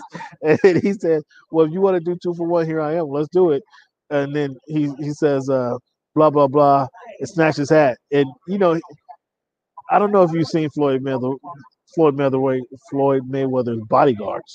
Um, Floyd stands about uh, five six. What is he? One forty at at his peak, and his bodyguards are probably six six three forty. uh, uh, the few of them are so. Paul didn't get far once he snatched the once he snatched the hat off. He didn't get far, and then you know, of course, he took some lumps after that, right?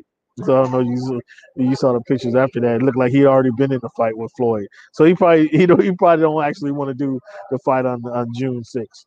But uh, what, what's your thought? What's your thoughts on the the whole scenario, man? Did it increase the buys, if you will? It, it definitely increased the buys, man. Uh, you know that's it's an exhibition. It is what it is. Um, that's what boxing's come to, unfortunately. So we're talking about some actual boxing. Canelo did you see the Canelo fight over the weekend? Canelo, uh, Canelo beat. I heard that he beat a, an underwhelming opponent, an inferior opponent, like he always does, because he doesn't fight anybody. Well, it was an inferior. Is that pretty opponent. much what happened? It was an it was an inferior opponent. It was a, a closer fight than many people I than I anticipated. Than many people anticipated. I actually had Canelo up uh, five to three in I, I, had him up five to three going into the ninth round, but then he connected with the uppercut, uh, left hand uppercut to the guy's orbital bone, and apparently shattered his orbital bone. And dude didn't come out the come out of the um, he didn't get up off the seat in the corner after the eighth round. He just he sat there and his trainer called it, but we couldn't tell if he said I'm done or if the trainer just said he's done. What what the deal was, but he didn't come out for the ninth round. So Canelo connected with the with the left hand. I believe it was the left hand to the orbital bone, and that was all she wrote. Great, great fight. Sounds like it.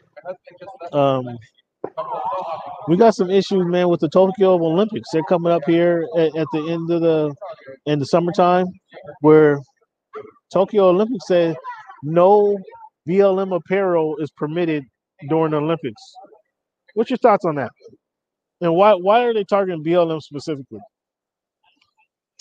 Um, you know, I can't speak for the entire Japanese government, but I, I my assumption is that they don't they don't want any political distractions other than what is going on. Um, you know, trying to carry on the Olympics. I'm not saying that they're in the right for that. Certainly, censorship of something of that magnitude um, is somewhat uncalled for. Um, and I know that some of their bigger um, athletes um, of Japanese descent, most notably Naomi Osaka, probably isn't real cool with that. So, um, why they made their decision, that's that's my assumption, is because they just didn't want the the distraction. But that doesn't mean that the decision that they are, are making is correct or that I agree with it. But that would be my logic behind it.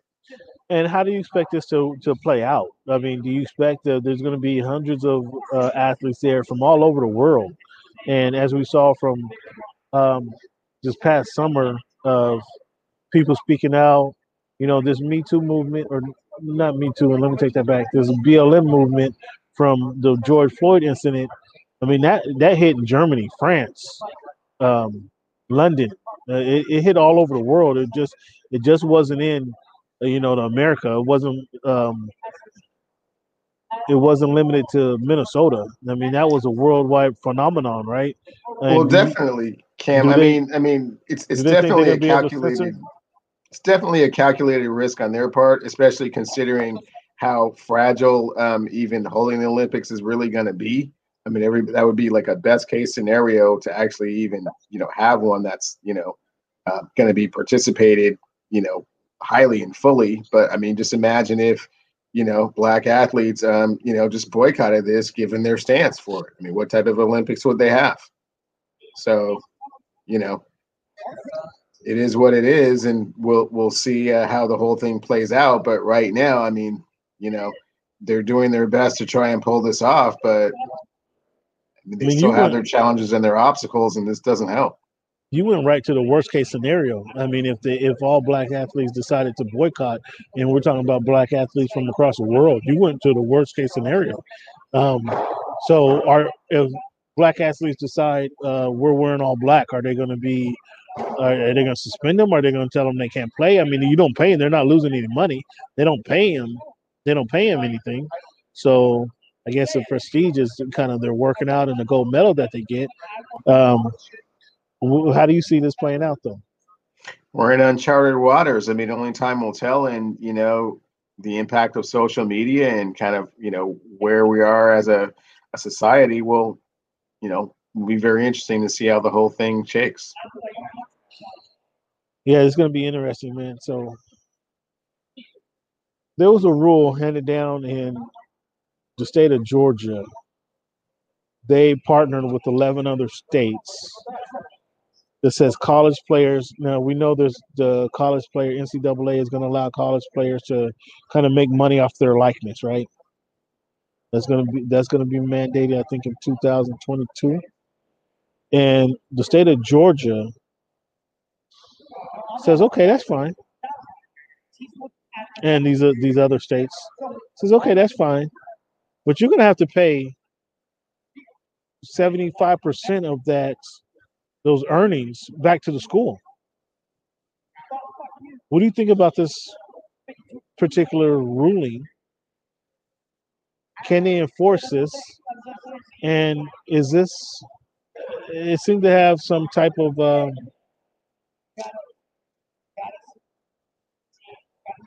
issue with uh, earning potential. I mean, still they're still impacting the players' earnings now. So now I can earn it, but now you're going to take half half of the way. I mean, why would I go to now? Why would I go to the University of Georgia? Why would I go to Georgia Tech? Why would I go to um, any other Georgia Southern instead of not going across the border to North Carolina or Florida or Alabama or what? Why would I go to the schools who, who aren't enforcing this type of law? Yeah, Campbell, like you said, it's not half your earnings, it's three quarters of your earnings. And I'm sure the rest of the schools in the Southeastern Conference and ACC are applauding uh, that rule from Georgia because it just means that no athlete of any stature will will want to go there because first and foremost if they had any type of earning potential with regards to uh, the use of their likeness they would want to get as much money for the use of their likeness as they can and starting out with 75% of it going to the university um, when they don't have to. Um, can't see why anyone would make that decision. Yeah, I can't either. Um, I, I, can't understand how, the school makes the decision. It seems like it would have some some type of uh, labor infringement. I mean that you know seventy five percent of my check is going to to, the, to paying taxes. That's that seems to be some kind of infringement, labor infringement. If uh, I don't know the legal term for it, but it seems like that would be that. Do you agree? Absolutely. I mean, but again, they they've been passing some weird stuff down there in Georgia ever since uh, you know they lost those two seats. So uh, you know they're definitely trying to reestablish control and uh, order down there uh, in the midst of chaos. So this is just one other way to let people know in the state of Georgia that you know, hey, who who's still really in control here. Yeah, that, that that's a good point there. Uh, Cleveland, let's talk about Dak coming in ninth place in his um, trial, in his Olympic trial. Uh, referring to DK Metcalf? We don't call him Dak. I, I apologize. Uh, DK, DK Metcalf, yes, that guy. Let's talk about him coming in, in ninth place in, in his heat in the Olympic trials. What's your thoughts on that? And do you, everybody up there applaud him for even coming out and trying?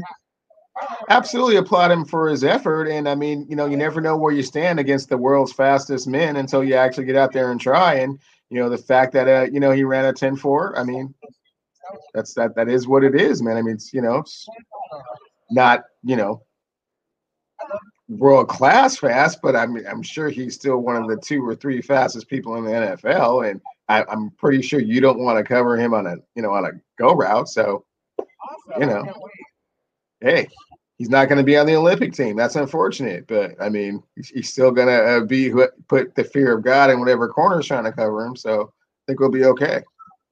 I mean, to his credit, he he is probably uh, he had 80 pounds on the winner of the event. Uh, the, the he's what 6'4", 240 40 pounds, and the guy who won the race, the guy who actually won was more like 5'6", 160 pounds. So uh, he, he he had quite um, a, a size advantage on the winner of the event. So I guess for him competing, I mean, hell, I could have went in there and came in last place, Cleveland, but I guess when when he ran a 10-4, um, and kind of was in in the in the race for at least 60 yards of that 100 yard dash. 60, 70 meters, yeah. Yeah, I, I guess uh, some kudos. He deserves some kudos for that. Yeah, and you're, you're you're familiar with him, and you know he's always you know kind of uh, you know exceeding your expectations, if you will. uh, well, fans, we come to that time again. I know um, I can't say I got negative feedback in it uh, on this, but uh, I know it's painful for you guys to deal with. But it's that time again, and we're gonna get this stopwatch going. Cleavon, your two minutes of Major League Baseball talk is is going now. Your, your time is ticking. Okay, that's fine, Cam. And I know where you're trying to go with that. I, I know that you're constantly trying to rub it in, you know, kind of what the Mariners are doing. And, you know, unfortunately, they were up uh, four to one uh, in the uh, eighth inning of last night's game against the world champion uh, Los Angeles Dodgers. Uh, Kikuchi pitched a great game. Unfortunately, uh, the bullpen let them down a little bit, um, and they weren't able to hang, hang on to the victory, and they lost six to four last night. However, good news.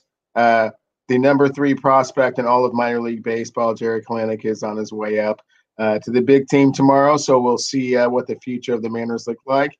In addition, uh, their number one right-hand pitcher, uh, Logan Gilbert, is coming up.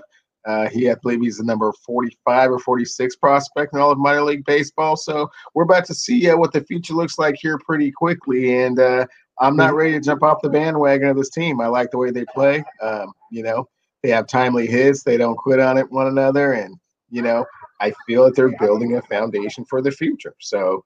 Uh, you know, Cam and others, they don't they don't really see the full picture um, you know, they're kind of looking at the you know the minutia of it all, but really, wins, when, wins and losses. We're just looking at wins and losses column.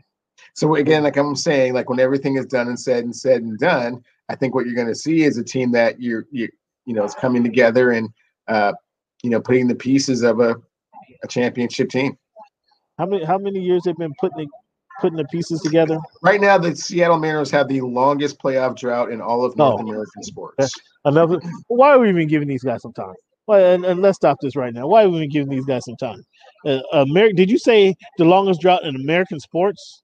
North like, American sports. That's hockey, baseball. I mean, that's the Football, WNBA, basketball, I soccer. mean, I mean, come on, WNBA is the, the Seattle Storm. WNBA, yes, all of them. Oh my goodness, that's atrocious.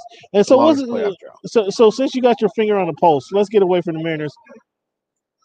Apparently, it's 1.5 billion dollars is going to take to complete the stadium down there at uh, the Coliseum. I call you it know, I, I don't know what you guys. I'm not. A, I'm not a big. Uh, I'm not a big. Uh, you know, KeyArena guy. I forgot the name of it now. It's some uh, environmental something or other. I forgot the name of it. But yeah, I don't really keep track. It's the Coliseum. It's the Coliseum. Have you been down there? Have you seen the stadium? Does it? What, no. What's it look like? It, it, you don't even go down that way. All I see, all I see is a big, uh, you know, traffic headache waiting to happen, and I, I don't want to be a part of it. But it is what it is, and if that's how you get a hockey team, and that's how you potentially get an NBA basketball team. Then it is what it is. But I prefer the stadium being a different location. I think we discussed that before as well. So, so uh, is it does the light rail go down that way any any closer? I mean, I know you have the monorail that only goes a mile and a half, and it kind of confuses light, people. Light rail does not go anywhere near um, that new arena. But the light rail goes down to Lake Union, doesn't it? Didn't the light rail go to Lake Union? I mean, light rail still... goes through the goes through goes through a tunnel that goes through uh, the Washington Convention Center and then goes underground and goes to the University of Washington. So so there's no light right there by Daniels. There's no light rail down there. No, that is the South Atlantic Union Transit, which is a different light rail system, but it is not the major light rail system. So that doesn't connect to the light rail that goes all the way to the airport. It does not. So the closest one is over there by Denny's. Is is near Denny, or is that the same? That is the, that would be that would be the closest one to the to where the stadium like two, is. That's like two Yeah. miles away. It's That's like actually two I believe miles it's away. actually the convention center because after the convention center it's underground. That's like two miles away. So, oh, there's one that goes to the convention center. I mean, that's Yes. still So I believe the convention center is still one of the light rail stops before it's underground, and the next hmm. stop is the University of Washington.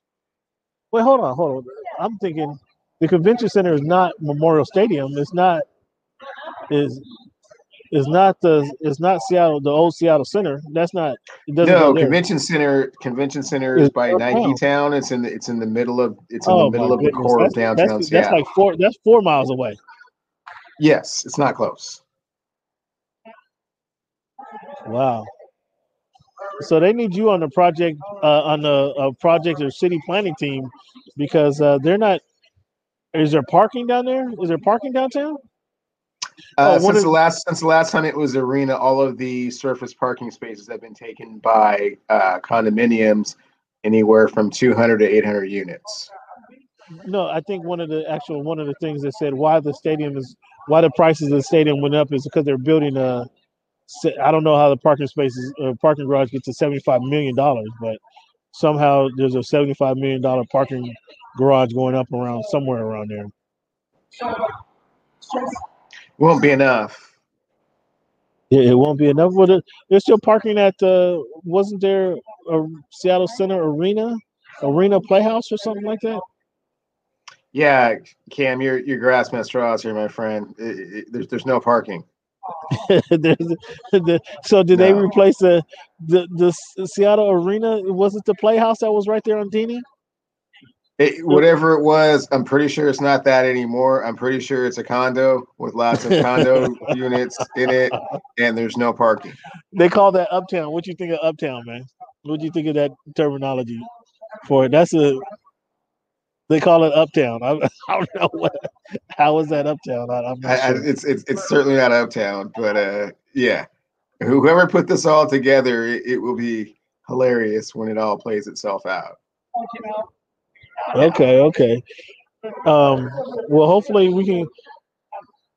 Your your boy um, Sean uh, Hansen is still has that property on the other side of uh, Safeco, which uh, Yes. four square blocks where he wanted to build a stadium. Yes, You know, hopefully we can talk to him and kind of get something down over there would because love uh, it. Would love it. that's actually where the stadium needs to be. But your your Mariners wanted to were the ones who uh, put a fly in the ointment there, saying it would cause traffic for their games. Well, guys, Hey, look, I can't I, can't speak to all the politics of of uh you know Seattle stadiums, Cam. I mean, come on. no, no, no, that was not that, that the was your. Mariners. That that was your Mariners. That that was your Mariners who came out and said that. Pride like, uh, ownership. I don't know. I don't know what's going on right now, and I can't I can't speak to all that.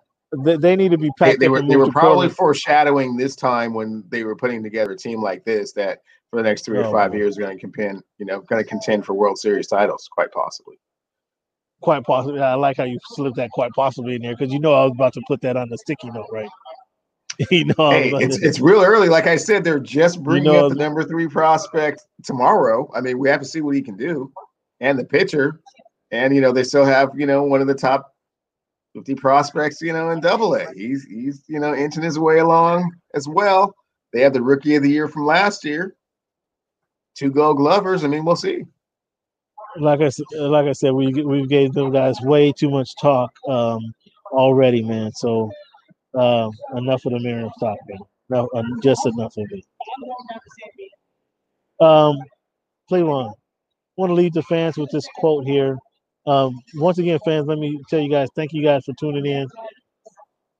Voice of the Fans podcast, man. Week 138. Your attendance is appreciated. Hit the subscribe button, hit the like button, leave some comments. Cleveland, where can they find you? They can find me on Twitter at Clevie Wonder and Cleavon Steel on Instagram. You can find me at Voice of the Fans on Instagram. What's good in sport on Twitter. Thank you guys for once again for your participation. I want to leave you guys with this quote, Cleveland. If your dreams don't scare you, they are too small. That's from Richard Branson. Mr. Virgin Airlines. Once again, if your dreams don't scare you, they are too small. Richard Branson. Cleveland, I want to thank you for your participation as always, man. Fans, I want to thank you guys for your participation.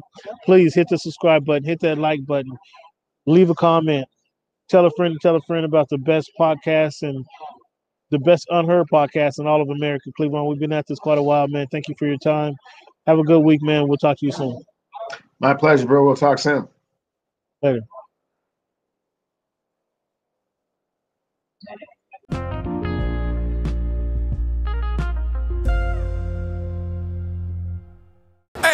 Marcel Smiley right here. Thank you for making our voice your choice. You know what I'm saying? Let me give me a beat, dog. Let me get something.